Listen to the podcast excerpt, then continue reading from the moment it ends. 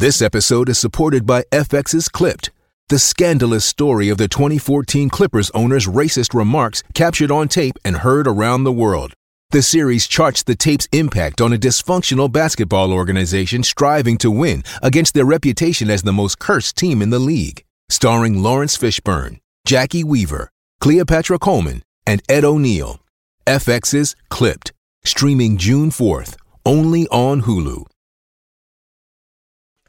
624 on a glorious day for Talk Radio. Here it is, uh, a week and a day away from the legalization of pot. We're going to talk about that after the bottom of the hour because, well, we want to know that the province has got their ducks in a row as well as uh, personals. Uh, you know, this is the, the kind of thing where transactions that are being made illegally up until now, would you change your supplier? You know, a lot of people might feel loyalty to the person who, you know, saw them through high school, university, and maybe into professional life. I don't know. It's like I, I was surmising earlier, a lot of women feel guilty, for example, cheating on their hairdresser, going to a different salon. It racks them with guilt. And uh, so I'm just going to ask that question, as I say, at the bottom of the hour.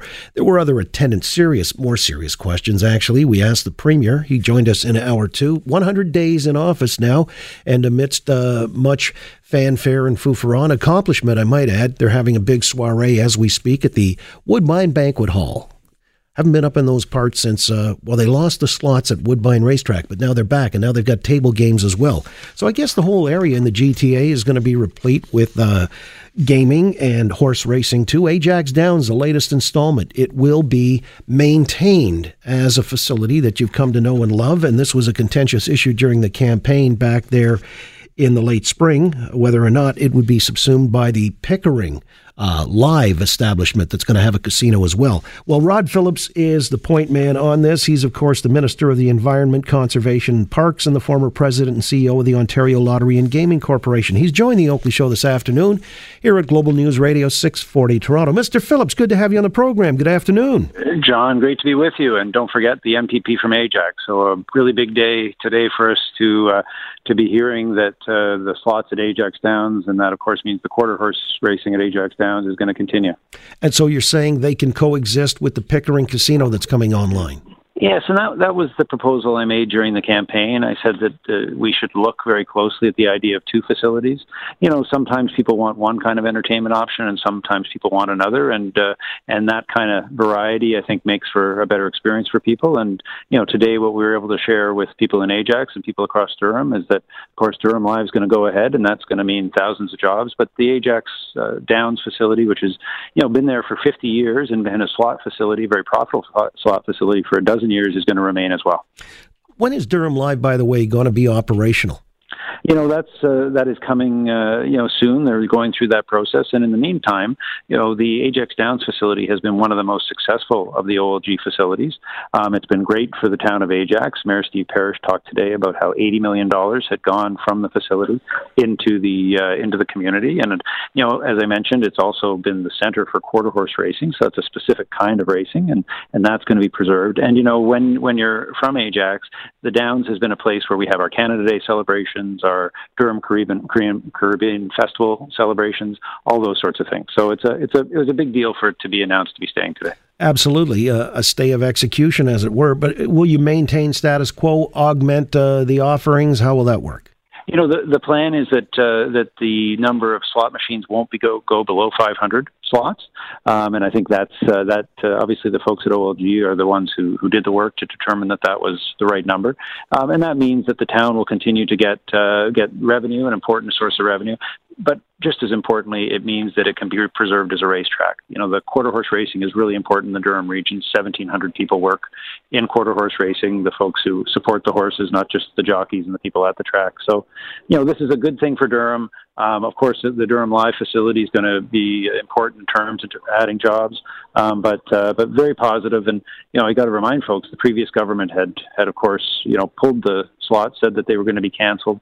That was going to cause the facility to close. So this is a happy day in Ajax. Yeah, I was going to say because the two now seem to go hand in glove. Look, I remember when Woodbine lost their slots, and suddenly it was a game changer, and there were a lot of people in the horse industry in the province uh, who were absolutely absolutely devastated. Uh, do you recall? I mean that. I, and Premier Ford, you know, he committed to he committed in terms of Ajax and Pickering to look for a solution that would work for both.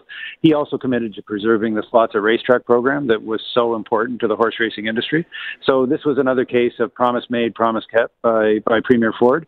And I'm actually, you know, I'm John. I'm sitting here in Etobicoke. You mentioned at the uh, at the uh, the event tonight. He just walked by, so I'm just waving him at him as he speaks. So I think he's he's he's going to be going out there and uh, and uh, and talking to what looks like a huge crowd about uh, all the things that uh, we've accomplished in the first hundred days. And I can tell you, working for him, I think it's going to be a busy second hundred days as well. All right. And what would you cite? I asked him earlier when he was on this program as uh, his chief accomplishment in the first hundred days, or thing for which you maybe be most proud. What would it be? In your eyes? I, I overall, you know, certainly dealing and starting to deal with just the cost of living, things like getting rid of the cap and trade carbon tax, you know, seeing the price of gas go down. Those are things that I'm certainly proud of. I know he's proud of the hydro rate cuts, but I got to tell you, John, the biggest thing is just restoring people's trust you know, people had really come to wonder if they could believe anything that came from government. You know, today out in Ajax, the resounding message from people was, you know, Rod, you said you were going to do this. Doug said he was going to do this. What's amazing is that it actually happened, um, and I think that is uh, that is a good sign. I think people need to trust that that government is going to do what it says it can do. That doesn't mean sometimes it doesn't have to make tough decisions. I think that's that's the biggest deficit. If we have confidence in each other and in government, then there's not much we can't do. Well, and also, uh, Doug did mention, you know, shaking the cap and trade monkey off our backs. Now, uh, some may want to dispute or beg to differ, but it's going to be uh, easier for businesses as we understand it. But he went out west and talked to Scott Moe, and Jason Kenney is primed, I think, to win the election in the spring.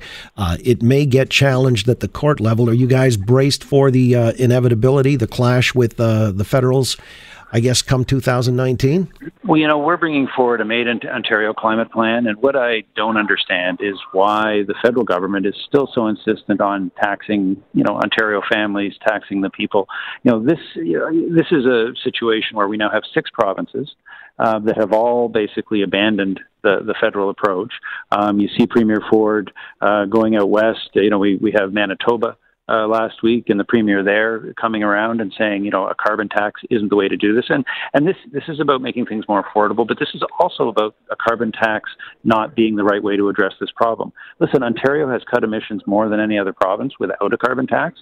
Um, it's had its costs, things like getting rid of the coal plants, the renewables, uh, but Ontario is actually in a great place to hit the Paris 2020 target, something that, frankly, um, the federal minister can't say about the country. So I just wish they would listen. I know that Premier Ford is dedicated to using whatever it takes to fight against the carbon tax, and I don't see why the federal government doesn't just come to the table and uh, you know start a conversation about how we reduce greenhouse gases, not how we tax people. So, Rod, can you tell us what this Made in Ontario plan would look like?